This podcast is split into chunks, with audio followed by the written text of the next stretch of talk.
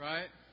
Well, good morning to you. It's great to be with all of you this morning. I just want to say welcome, and we're grateful that you're here. And if you're visiting for the first time, thank you for being here. It's such an honor for me to be up here in front of you. I want to thank Peter Garcia for the opportunity to be up here and speak to you today. And uh, last week we started this series called When God, and we've been talking about this universal frustration, a frustration that I think we all have.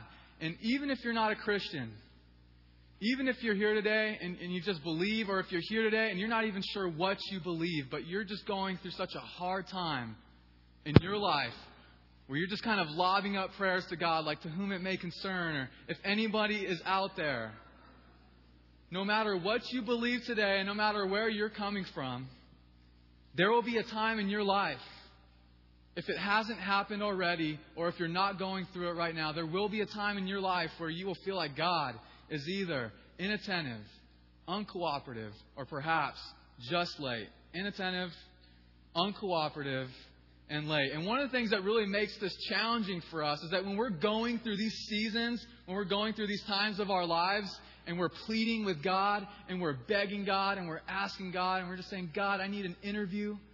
God, I need a job. God, I need a date. I'm not asking you to get married. God, I just want a date.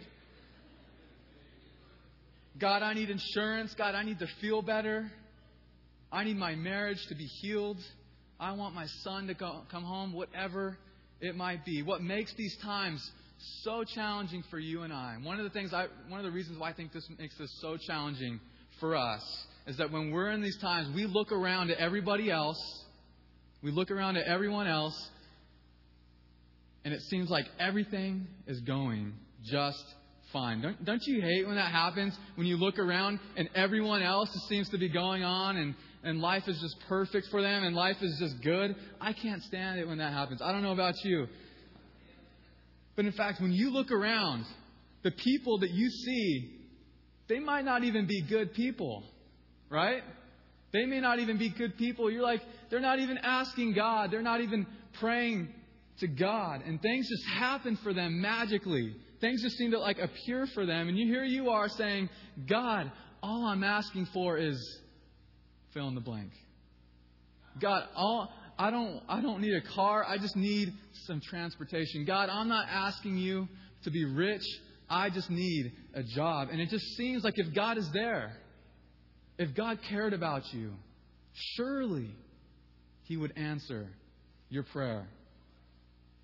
And it's not just a day for some of us. It's not just a weekend. But for some of us, there's seasons in our lives where we feel like God is inattentive, uncooperative, or late. And maybe you're in the middle of this, you know, one of these seasons in your life right now where you're praying for your husband. You're praying for your wife. And, but they're not showing any signs of coming back or wanting to work on your marriage. Maybe you have a prodigal son, a prodigal daughter but they're not showing any signs of coming back. Maybe it's a health situation for you. Maybe it's a health situation for somebody that you love. And again, it's a job thing. It's a relationship thing. It's a future thing. And we can begin to think this. We can start to ask this question Why isn't God answering my prayer? Why? Why isn't God answering my prayer? This is simple. I'm just trying to be, to be normal. I'm just trying to be average. Why would God be so apparently inattentive to what I am asking Him to do? You know, if you say, if you stay in one of these seasons long enough, you, you, you begin to have some really big doubts about God. And, and you don't doubt just the character of God.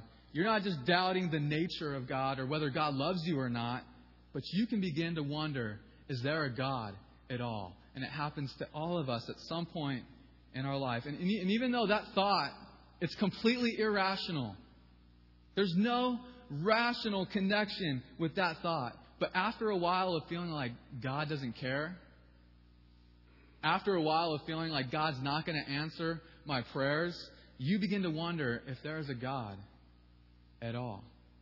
Because after all, if God could, then He would do it for you and you meet people and I meet people, or maybe you're in a season in your life right now where you have begun to doubt God.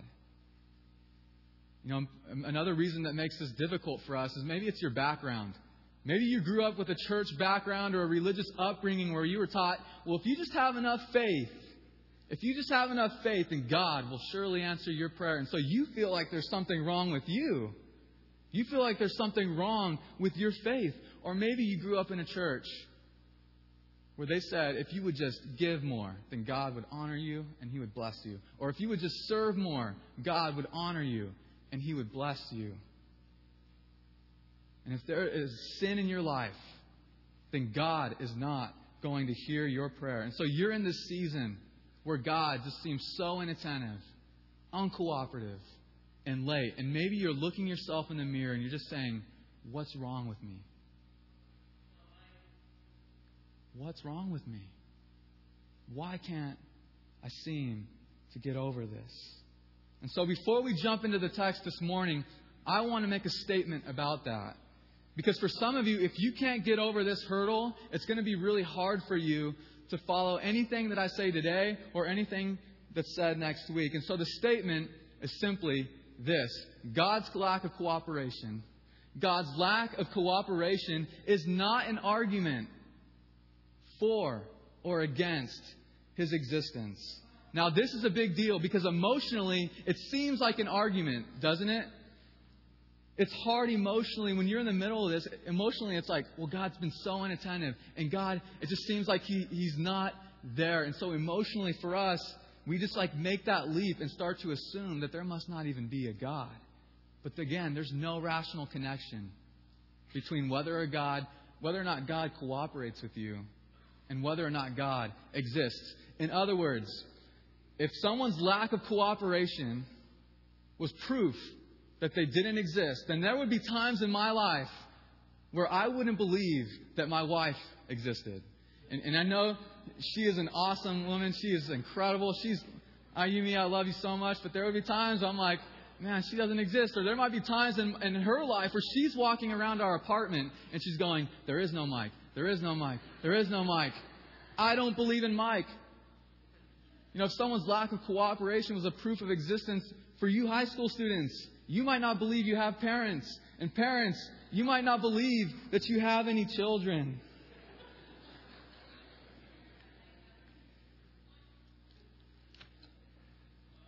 Why? Why? Because a lack of cooperation does not prove whether something does or does not exist. But when you are in the middle of one of these seasons in your life, where God just seems so absent, where God seems so silent, it's easy just to begin to make the assumption that there must not even be a God at all. And maybe you're there this morning. I'm not sure where you are this morning. Maybe this is what you've been feeling. Maybe you've gone through something like this before. Maybe you haven't. So, one of the reasons why we decided to do this series is that when you look in the Bible, when you look through scriptures, you're going to find men and women that God absolutely loved. He obviously loved these people, but if you were to drop into certain chapters of their life, if you were to drop into certain uh, segments of their life, it would be easy for you to assume about them what's easy to assume about us, and that is that God was inattentive, uncooperative, and late. And so I thought it would be fun, if for no other reason, to create a new category for some of us. A new category for us to know that you can go through seasons of your life where God seems inattentive, uncooperative, and late. And check this out it is not a reflection of how God feels about you. Hear that this morning. You can go through these times in your life, but it is not a reflection of how God feels about your faith. And it is not a reflection of, God, of how God feels about your obedience. That men that God absolutely loved, He knew their name. And yet they went through seasons of their life where it seemed like God was absent. We looked at the life of John the Baptist last week. And in that, we learned that God was seemingly inattentive to what John the Baptist needed. And so this week, we're going to talk about a guy that if you grew up going to church, you know his name. And even if you didn't grow up going to church, I'm pretty sure you've heard his name still. You just may not know his story. And so, this guy, we meet him as Saul in the Bible, and later on, we know him as Paul. right? How many people have heard of Paul before? Okay, most of us have heard of Paul. And Paul was the guy that took the gospel. Paul was the guy that took the truth about Jesus and started to spread it all over the world. Paul spent 20 years of his life, think about this, he spent 20 years of his life getting on a ship, traveling all along the Mediterranean rim, introducing the idea that God has done something unique in the world. Taking this message into hostile environments and telling people that Jesus came into the world to die for the sins of mankind. And as Paul traveled, he was shipwrecked, he was beaten up, he was stoned, he was put into prison. He almost drowned. Every single day of Paul's life was an adventure. Every day. And clearly God knew his name. And clearly God had a specific purpose for Paul. And God did great miracles through Paul. If you've read, you know this. And again, for 20 years of his life, Paul did nothing but serve God faithfully. He did nothing but give his life to God in a faithful way. But Paul actually became a follower about three years after the resurrection. And before that, if you know, some of you might know this, he persecuted the church. Paul was a great persecutor of the church. His goal was to stamp out this religion that was some, you know, knockoff, some branch of the, of the religion of Judaism. And his goal was to crush this, this movement. His goal was to crush it once and for all. But then he became a, a disciple of Jesus. And when he became a follower of Jesus, Paul was like all out. Paul was all in for Jesus. And after he became a disciple, he spent a few years training. He spent some time with Peter. He spent some time with James, the brother of Jesus. That must have been cool. And then for 20 years, he launched out into the world to, to tell people about Jesus. People that had never heard the message before. And very soon after he became a disciple, the Bible tells us that Paul was afflicted with some kind of physical ailment. At least that's what we think. And, uh, in fact, it was such a big deal that it became an obstacle to do the very thing that God had called him to do. And so when the Apostle Paul realized that this affliction was going to keep rising up, that it was going to keep flaring up, and again, we're not sure what it is, but when he realized this thing is going to keep tormenting him, that it was such a big deal, he began to do what I think you would do. And I think he did what I would do. And he began to ask God to remove it. God, please remove this affliction. But God told him, No. I don't care how faithful you are. I don't care how long you pray or how obedient you are. I don't care how long you fast, Paul. I don't care what you promise or how you bargain. The answer to this one, Paul, who I love, I called, I have a great plan for your life. My answer for you, Paul, is no. No. No. This is Paul. He wrote letters that make up over half of the New Testament, and God said, No. No, I will not remove this. Now, if we stop the message right there, this should be a great, a great encouragement for all of us in the room today. And I could walk off stage and you should leave encouraged. Because you think God doesn't exist. You think God doesn't care about you. You think that God is not there. I want you to know one of the men that God used more than any other man in the Bible, besides Jesus, once the New Testament started, God told him, No. No. But in response to his request, God promised him something else.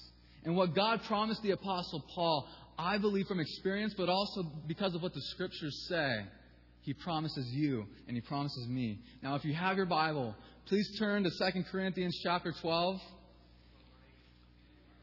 2 Corinthians chapter 12, verse 7.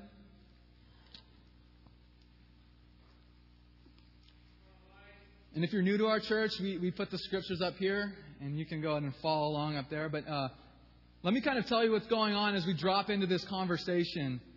The book of Second Corinthians is a letter that the Apostle Paul had written to the church in Corinth. He had written this letter to Christians in the city of Corinth. And this is a church that Paul had started. And in this letter, he is describing to them this, his experience.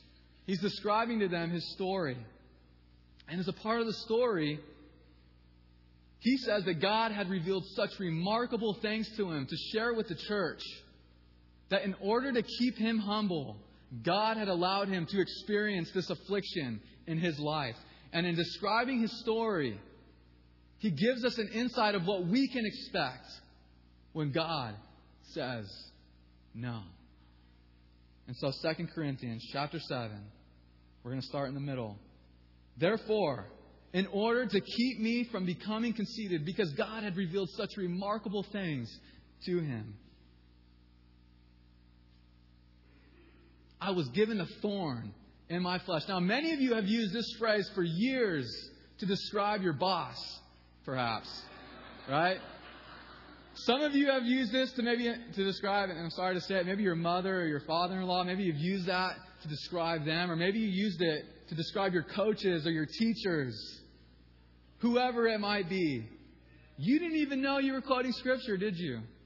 You were quoting Scripture. And this is where it came from a thorn in my flesh. And in Paul's case, in Paul's case, it was literally some sort of irritation, some sort of physical ailment that just followed him wherever he went.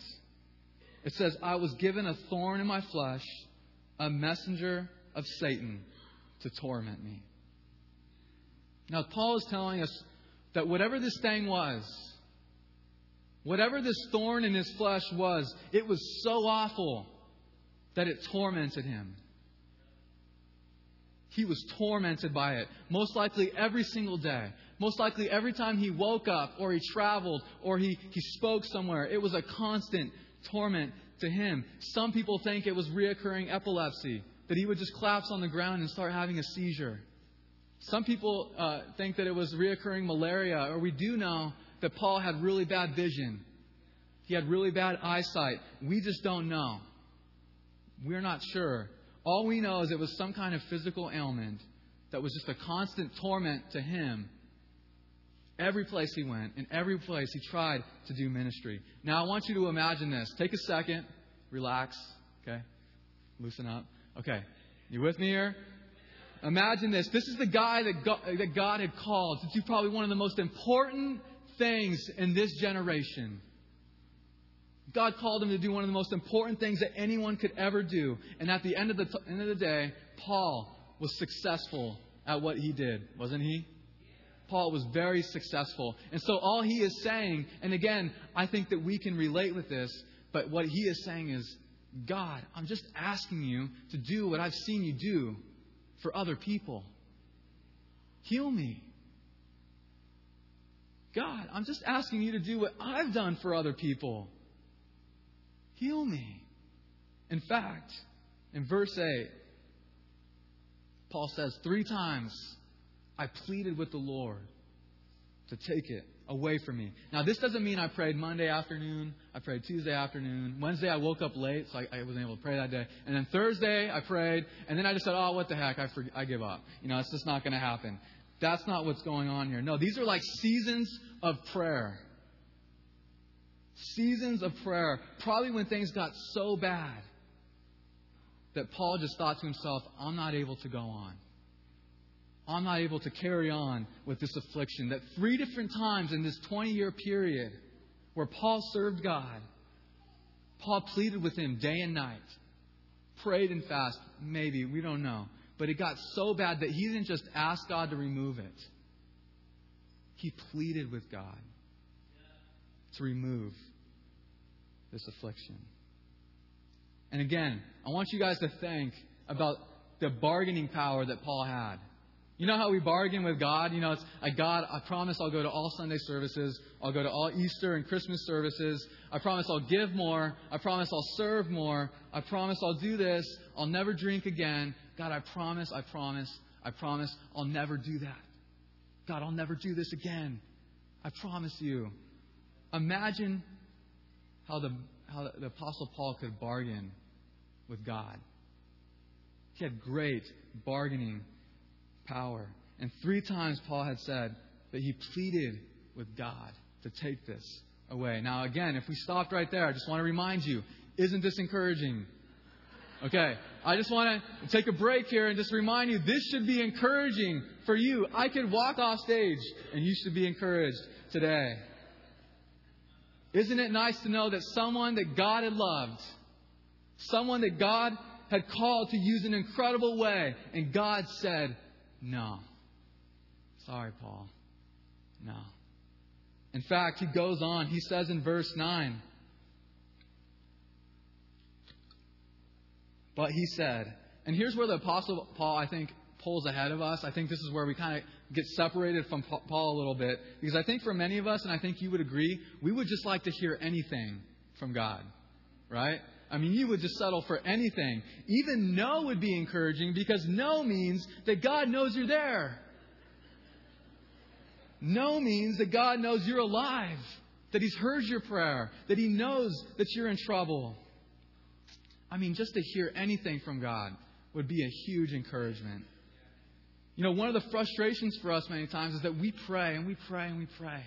And we ask and we ask and we ask and we bargain. We bargain with God, we manipulate, and we promise, and we do all the things that we think we need to do, and yet we hear nothing. I mean, you're pouring your heart out to God, and then you just you, you don't get the response that you're hoping for. It's silence. And in Paul's case, he actually got an answer. Paul actually got an answer. And even though you may never get a specific answer like the Apostle Paul, I think God's answer to Paul is something that I think I know with certainty is available for you this morning. God's answer to Paul is something that is available to you this morning. And the reason I know that is not simply just from my experience, and not simply just from the Bible, even though I believe that, but I have met many people. I have met many people who would be able to identify with what God had promised Paul next. They would be able to understand, to relate with Paul. And as Paul finished up yet another season of pleading with God to remove whatever it is, he says, But my grace is sufficient for you. No, Paul but my grace is sufficient for you. I'm not going to do what you're asking me to do, but my grace is sufficient for you. I'm not going to do what you want me to do even when you think you need it, but my grace is sufficient for you. You're going to have to go another season of your life dealing with this thing, this affliction, but my grace is sufficient for you. Grace in this context, grace, when you look at it right here, is the ability to put one foot in front of the other. Grace in this context is the ability to keep moving forward. It's the ability to get up and go one more day. It's the ability to go to work and endure it one more time, to come home to the unexpected one more afternoon, to keep on going in spite of the fact that nothing has changed to find the energy, to find the strength, and to find the faith to keep moving in the direction that God would have you move. And so God says to the Apostle Paul, who he loved, No. No, I'm not going to remove this physical affliction, this physical problem, but I'll tell you what I am going to do. Paul, I'll tell you what I am going to do. I'm going to give you the strength to keep moving forward. I'm going to give you the strength to keep going one more time, one more day. My grace is sufficient for you. That means God's grace is more than enough for you. And then look at this next statement. For my power is made perfect in weakness. Now, none of us would sign up for this. If God was like, all right, who wants me to show my power through their weakness? And you're like, yeah, me, pick me, God. No, no one would do that. None of you would sign up for this. You want to be the guy with that's just standing in the end zone, just scored a touchdown. You got the football on one arm, and then you got your finger up, and you're like, giving God the glory. That's who we want to be. We want to be the guy rounding third base, just trotting, and you see your team, and you're just like giving God the glory. You want to be that guy. For, for the women in the room, I don't know, maybe you, there's a sale and you got the last blouse, right? And you're standing in the, at the checkout line and you're just like giving God the glory. Maybe that's you. We're all about giving God the glory. Aren't we? We're all about giving God the glory, but we do not. We do not want God to leverage our weakness. We want God to leverage our strength. Isn't that what you want? You want God to leverage your strength, not your weakness. We want God to leverage His glory through our talents, through our abilities, through our accomplishments. We want to be on that podium with the trophy in our hand, right? I want to thank all my friends that helped me get to where I'm at today. And last but not least, I want to thank my Lord up in heaven.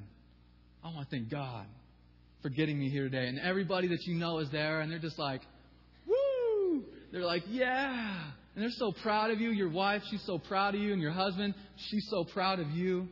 Or he's so proud of you, I guess. And, uh, you know, we want to get glory. We want God to get glory from us, but we want Him to get it through our strengths. We don't want God to leverage our weaknesses. We want Him to leverage our abilities our accomplishments, our talents, and we will be quick to give God glory from our strength, aren't we? When something great happens, we're quick to just give God the glory. Like we want the People's Choice Awards. Like we want the Emmy. We want everybody's attention to be on us, and then we can thank our producers. We can thank all the people who helped us get there. We want to be the one that says, I want to thank my Lord, Jesus Christ, up into heaven. It's for getting me to this place. And everyone, all the Christians are just clapping their hands and they're like, woo! That's right. That's right. I love it when famous, successful people give glory to God, don't you? I mean, I just want to be one of those people. Don't you? I don't know. Maybe it's just me. But I, it's like, God, leverage my success. God, put me in the spotlight. And when you put me in the spotlight, I'm just going to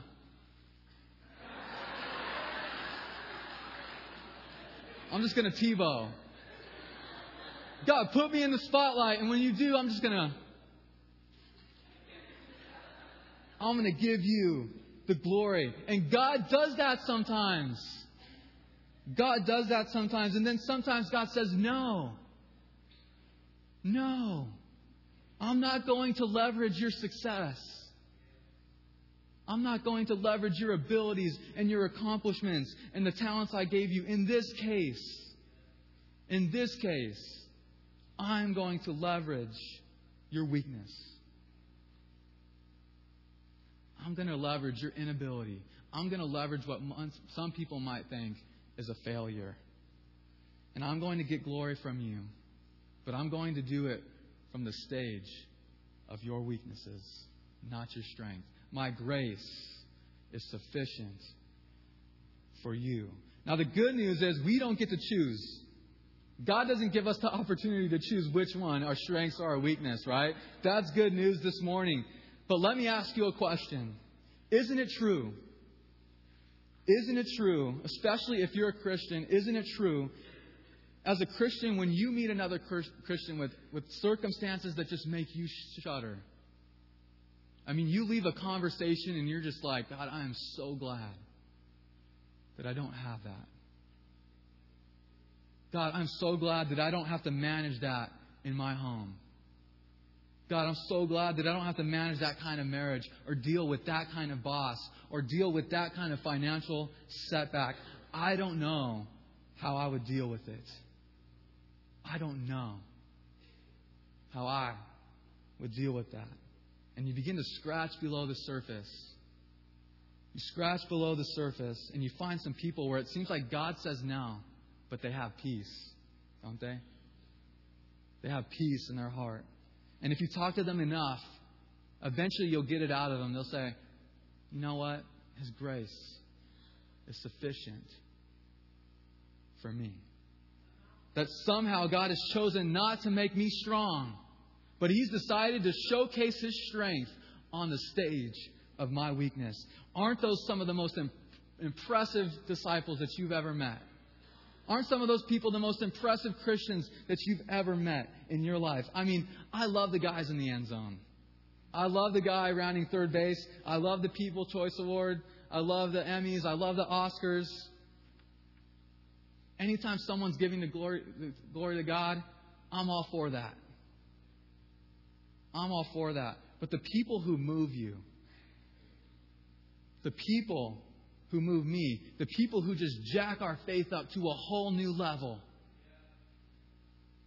isn't it the people who God has chosen to showcase His strength through their weakness?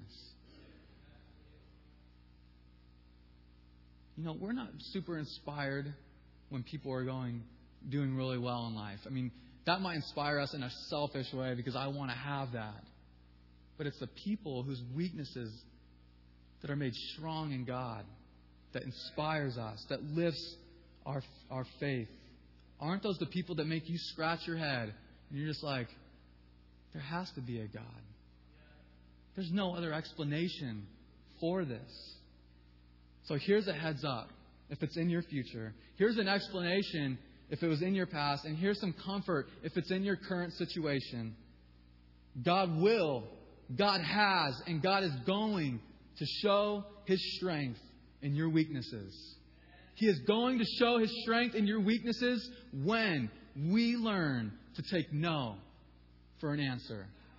If you leave today and you just like forgot everything I just told you, take this statement with you. God will use your weaknesses to become strong, to show His strength when you learn to take no for an answer. And it has nothing to do for, about His love for you.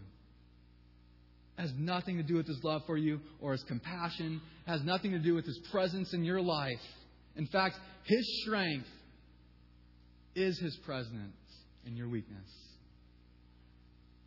His presence in your life is when He makes you strong through your weaknesses. Paul goes on in verse 9. Therefore, I will boast all the more gladly about my weaknesses, so that Christ's power may rest on me. Yeah, but Paul, you've had some successes, right? I mean, you're Paul. You're the Apostle Paul. Look who you are. He says, Yeah, but you know what?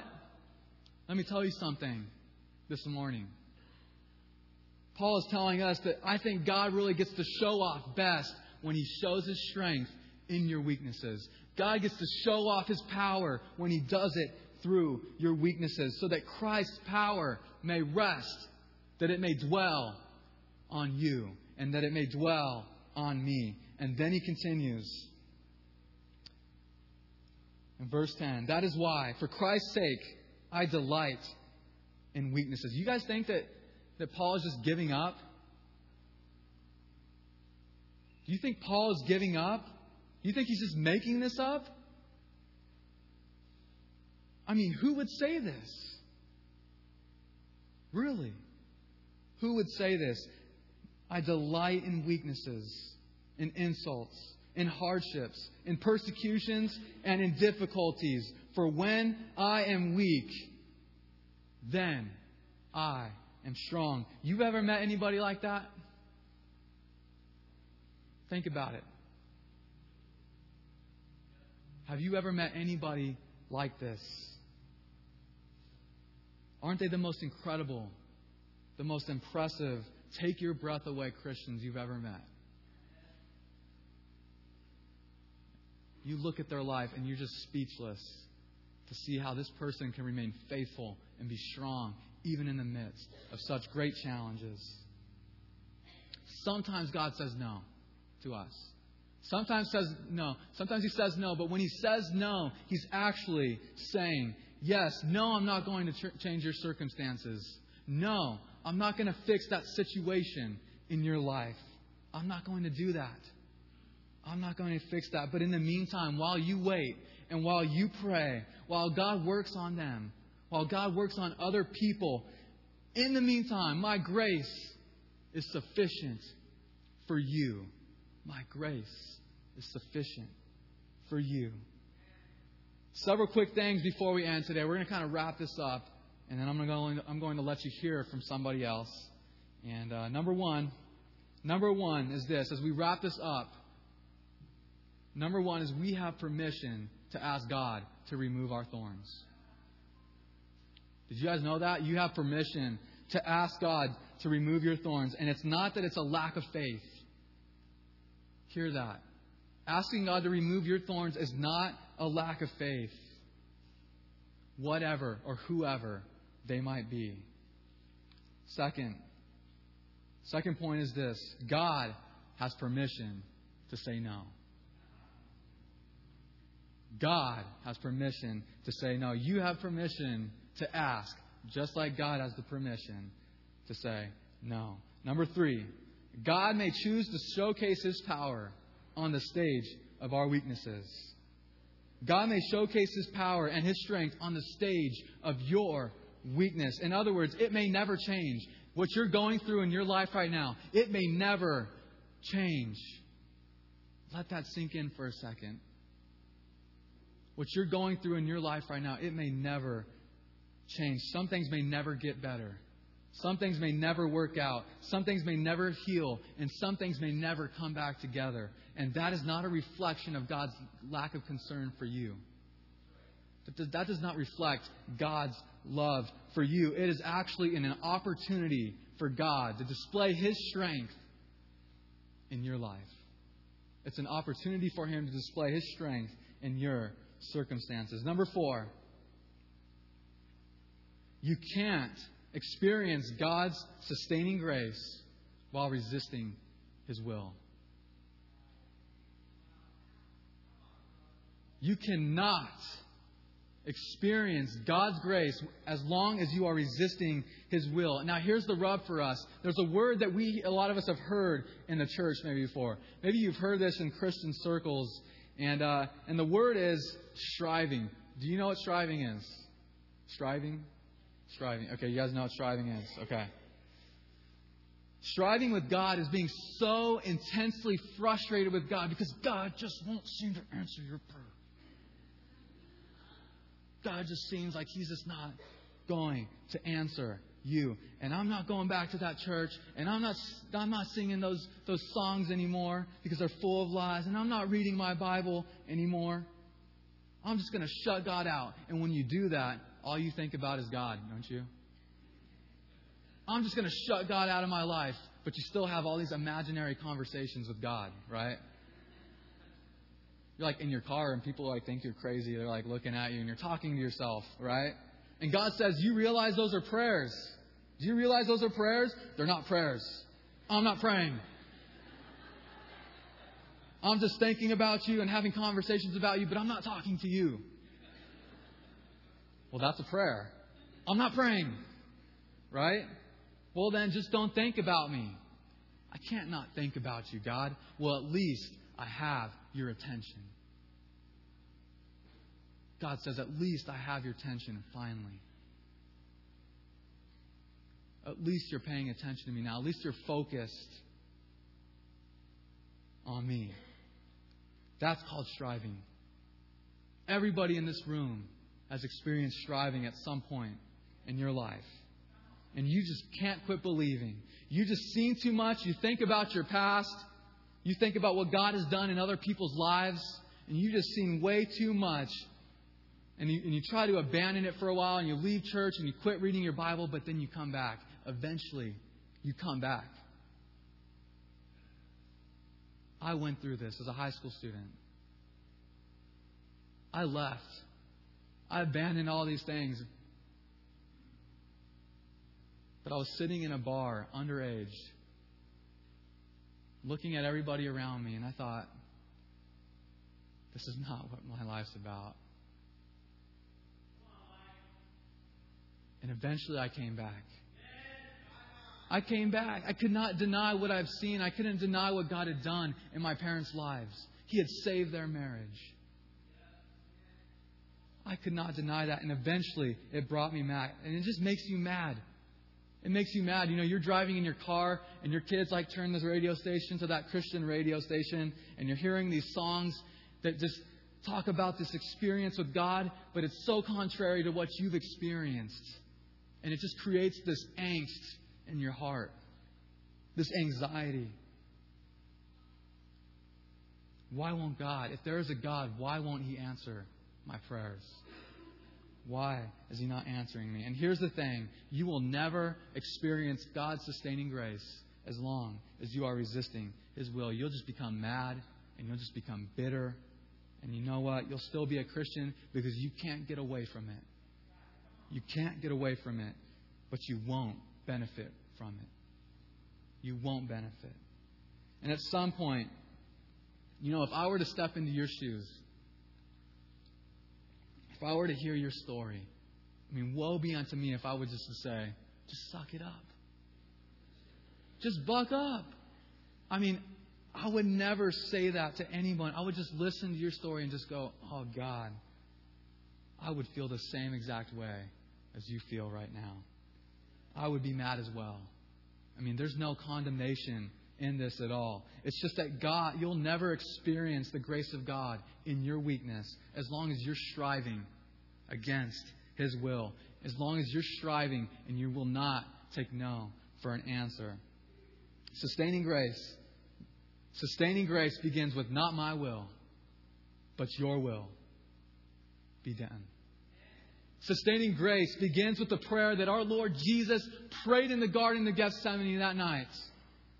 God, I don't want to have to go to the cross. God, I don't want to die this way. I don't want to be crucified. Here's what I want.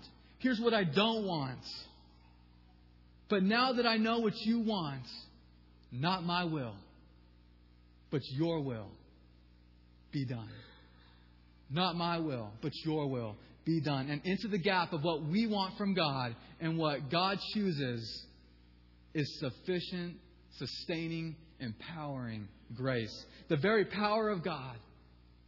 The very power of God, but you will never experience it.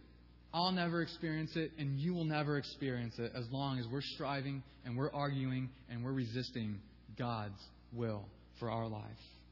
It begins when we just go,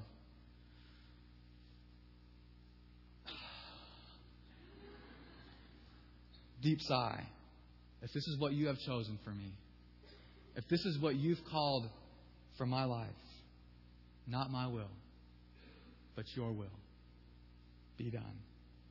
I'm trusting your strength to do what I just don't have the strength to do myself. I'm trusting you to do that. And you know what? The reason why I can say that with confidence, the reason why I can look across this table at you this morning with such confidence is not because I've experienced it myself, and it's not just because of what I've read. The reason why I can say that with confidence is because the people who I've seen this in, their lives, the people who have overcome, the people whose unimaginable circumstances, that God had used these circumstances to show His strength through the incredible weakness of another man and another woman. It's the people who are in the midst of these problems.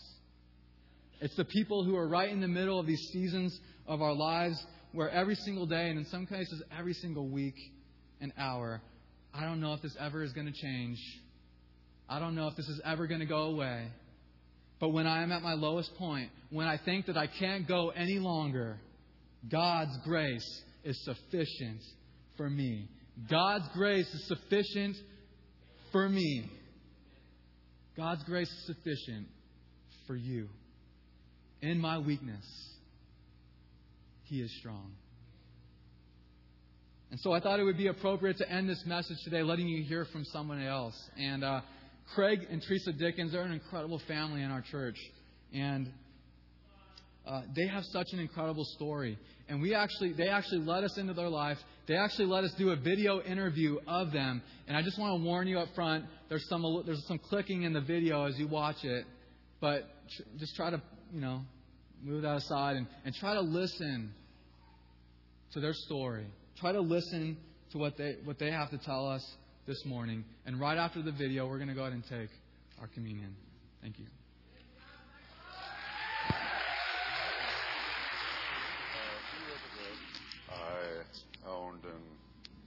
Operating a, fairly successful small contracting business. In 2010, business started to really go downhill. So I had no work, so I proceeded to get a job with another company because we were getting behind on our house. We were already two months behind. I got a job with another company. I worked there for a few months, got promoted, and then a few months after that, I got laid off. At that point, we uh, we got a little further behind in our house. I, I filed for unemployment, so we're, we're 90 days back in our house. I just got laid off. And um, in March of 2011, I was diagnosed with testicular cancer.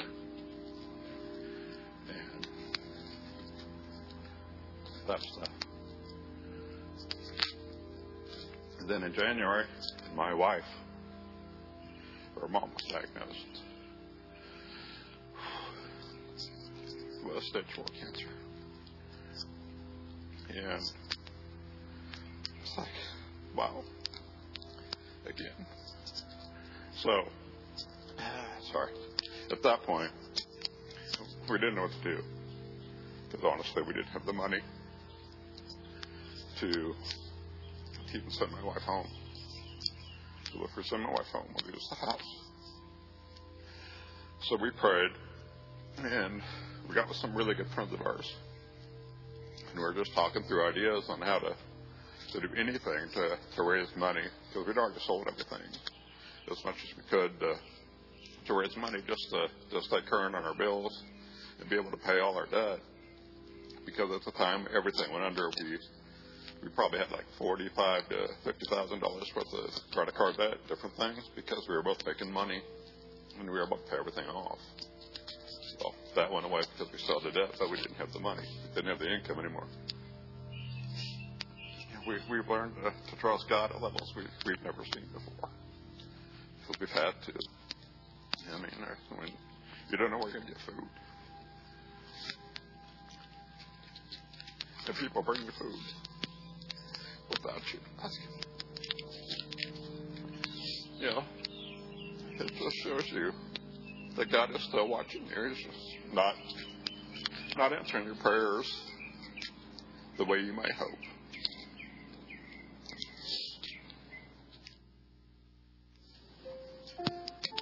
Well, Teresa and I were continually able to see God working in other ways, not necessarily the ways we were always asking, but the people that God kept bringing into our lives and the way God kept working through things when we'd get to the end of the month and have no money left. And you know, God's provided for us in ways we'd never seen before because honestly, we'd relied on ourselves quite a bit because we were able to pretty much do what we wanted as far as our income went. But now, it's honestly, it's better because we're relying on God more. We have less debt now than we did when we were making a lot more money.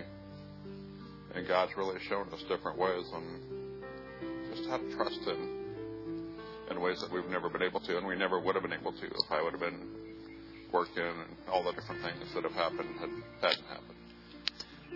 The lowest point in the past couple of years was definitely already being two months behind, getting laid off, and then being diagnosed with, with cancer right after that, and then going another month behind. To realize that we really might lose our house which we still could. We're still three months behind and trying to work out arrangements with our bank. But yeah, that was just blows back to back to back, and it was a really, really tough time to deal with. There have been so many people that have helped us out, that have brought us dinners, that have actually loaned us money to help us get through.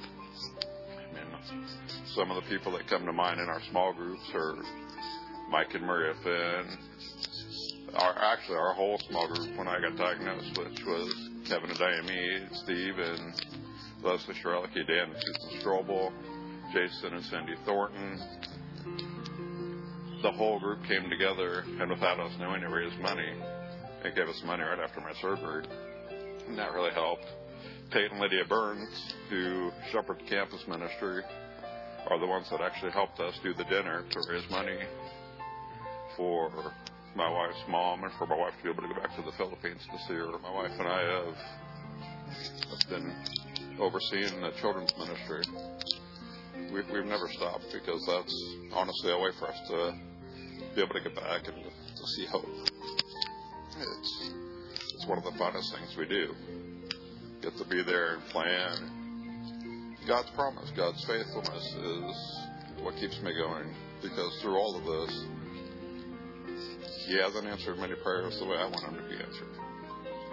But He has answered some of the prayers, just not in the ways I'd hoped.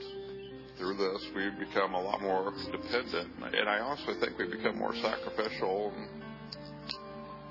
you know, just better servants of His because He's been so faithful to us through everything we've been through. I can't even imagine what life would be like without God.